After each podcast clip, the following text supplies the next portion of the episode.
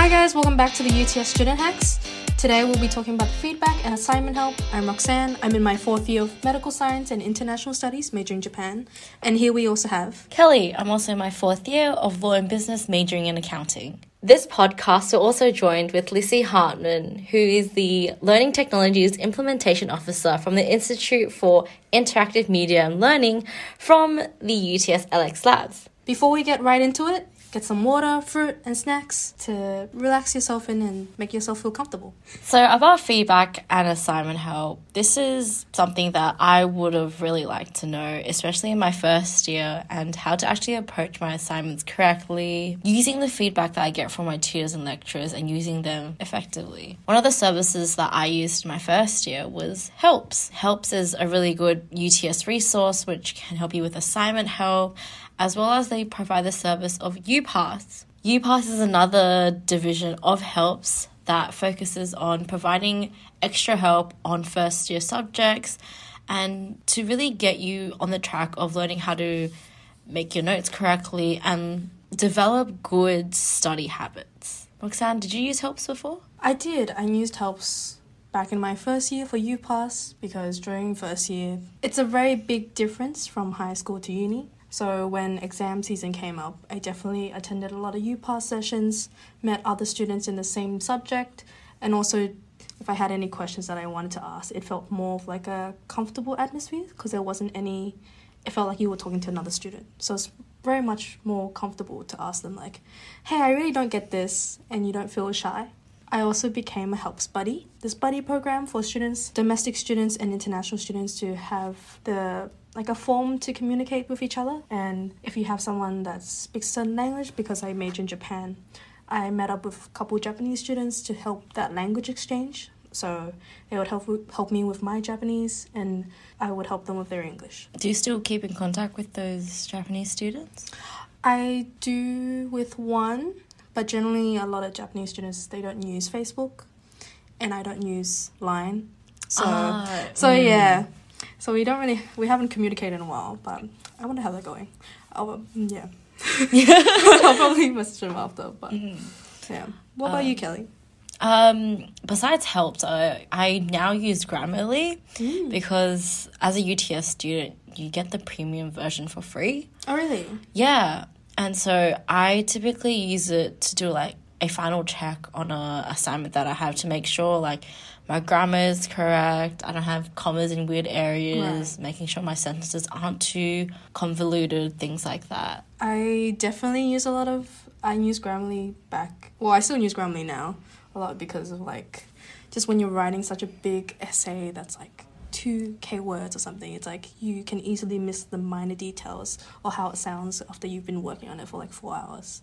So I think it's definitely good. Did you find out through the UTS library page? Yeah, I found out through UTS Library and my friends who actually found out that we could use the premium version. And I gave it a go, and it was really good because you can just upload a document and it will determine whether or not you actually have written it in academic writing style or you've addressed your audience correctly. Sometimes when I have friends in the same degree subjects I'm like close with, I would ask them to read like proofread some of my essays or my scientific reports. And generally, I remember for medical science, like the society, they would host study sessions where they provide textbooks for certain subjects, and then with other students who study medical science and other subjects who are similar in a similar degree um, they would also help me out with like assignments. Some other societies would hold study spaces two weeks before exam season, so members would come into the room every day in two weeks prior to exams and would study together. And usually we would bond over just eating out together, trying to study, catch up. What about you, Kelly? Do you have anything similar?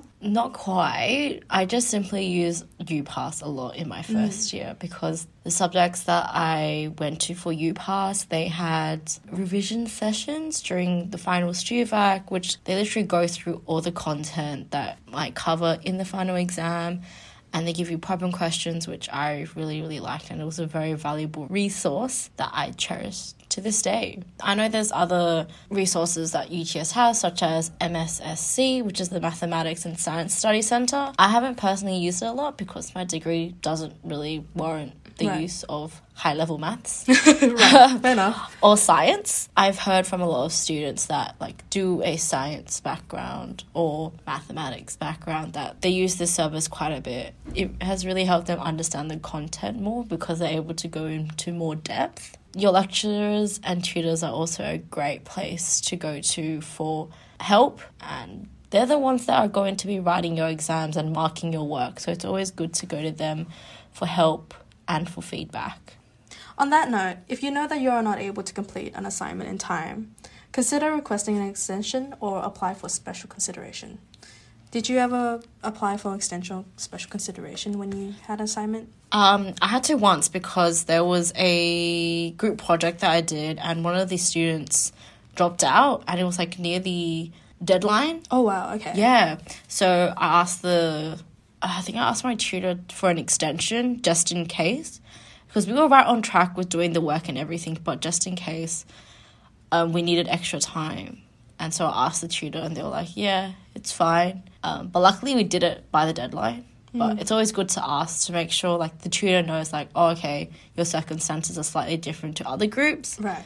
so that would warrant extra time for you because of your circumstances. But it's always good to ask in advance. Have you? I think I've always been afraid to ask, just because it does feel a bit intimidating to, you know, send that email and be like, oh, can I have more time? But I know it's more beneficial for me. So um, after first year and second year, I try to reach out whenever I feel like I have too much going on or letting them know I had like I'm struggling. And generally, it does help with a sense of relief that you have that extra time just in case you actually need it. So I definitely agree with that. If you want to apply for an extension or get special consideration, the details are usually listed out in your subject outline, which should be on Canvas or Blackboard. You should be able to email your lecturer and tutor. The email should also be in the subject outline, and you can just email them for extra info or tell them about your circumstances and how you could approach this assessment task. We're also joined with Lissy today, who has more of an insight of how to deal with feedback and where to get assignment help. Lissy, take it away.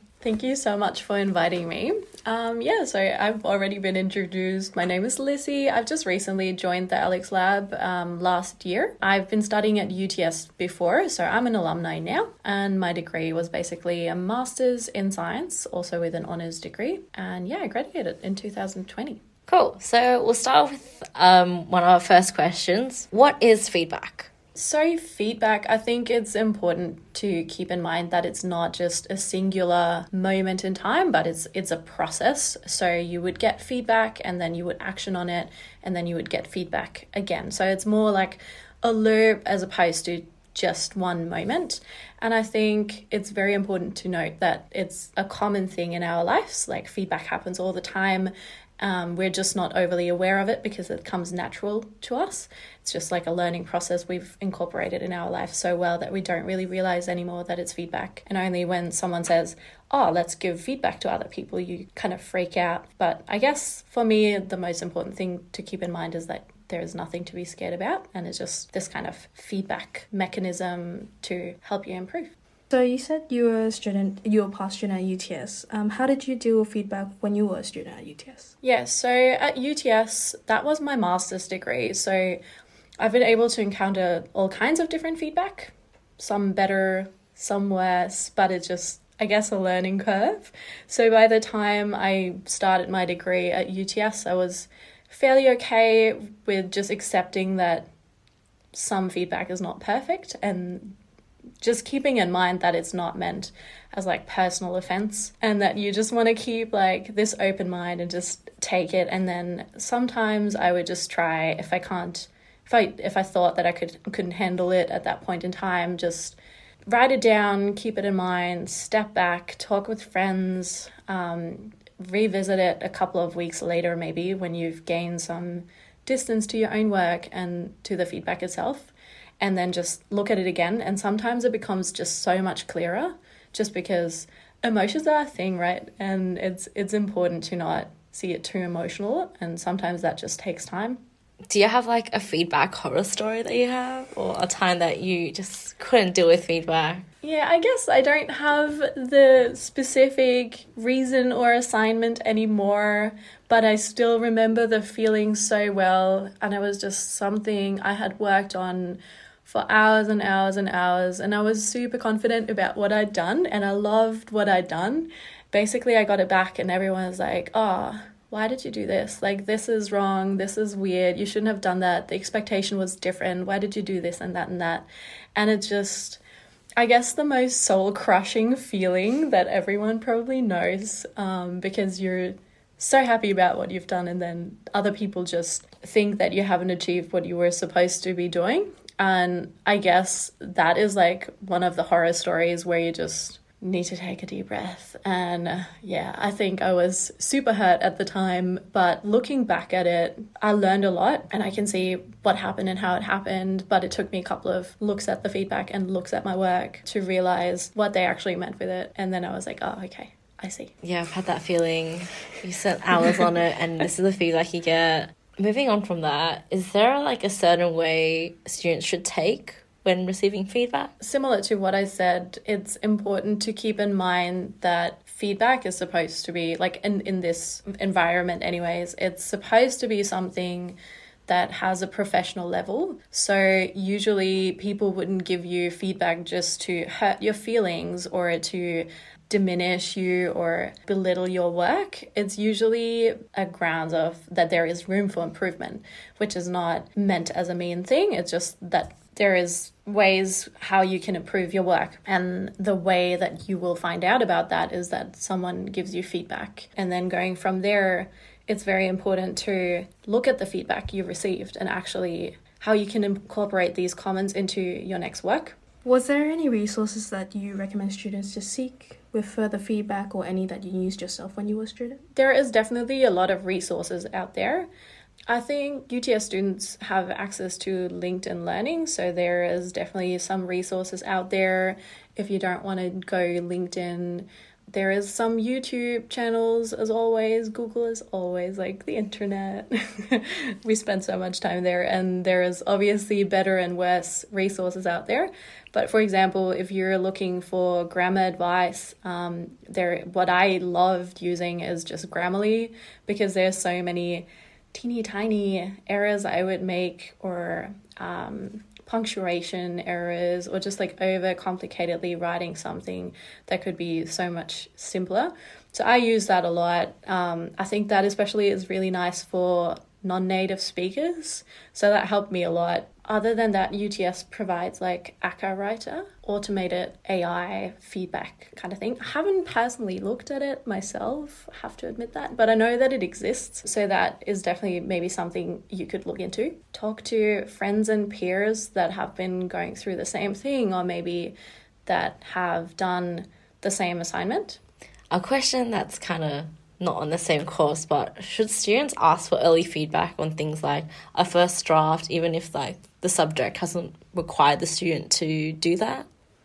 I guess this depends a little bit potentially on your faculty on your school or maybe even subject coordinator or tutor individually, how they want to handle things like that.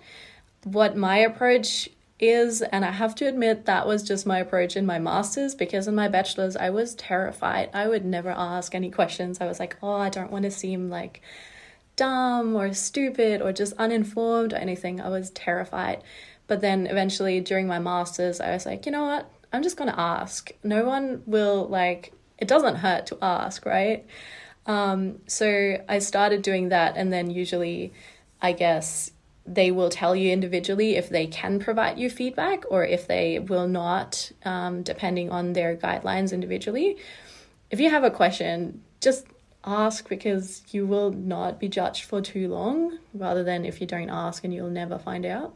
I still remember from my undergrad where I used to be terrified. I couldn't, they, they were these mystical creatures that were all knowledgeable, and I was just like this tiny little student, but in the end, usually everyone wants you to grow. So, yeah, just have the confidence to ask and it'll work out. Thanks for joining us, Lissy.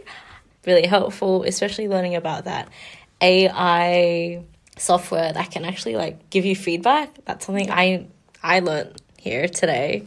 So that's really cool. It was lovely having you here. Thank you so much. That was great. If you get anything from this episode, there are a bunch of UTS services to help you get through that assignment.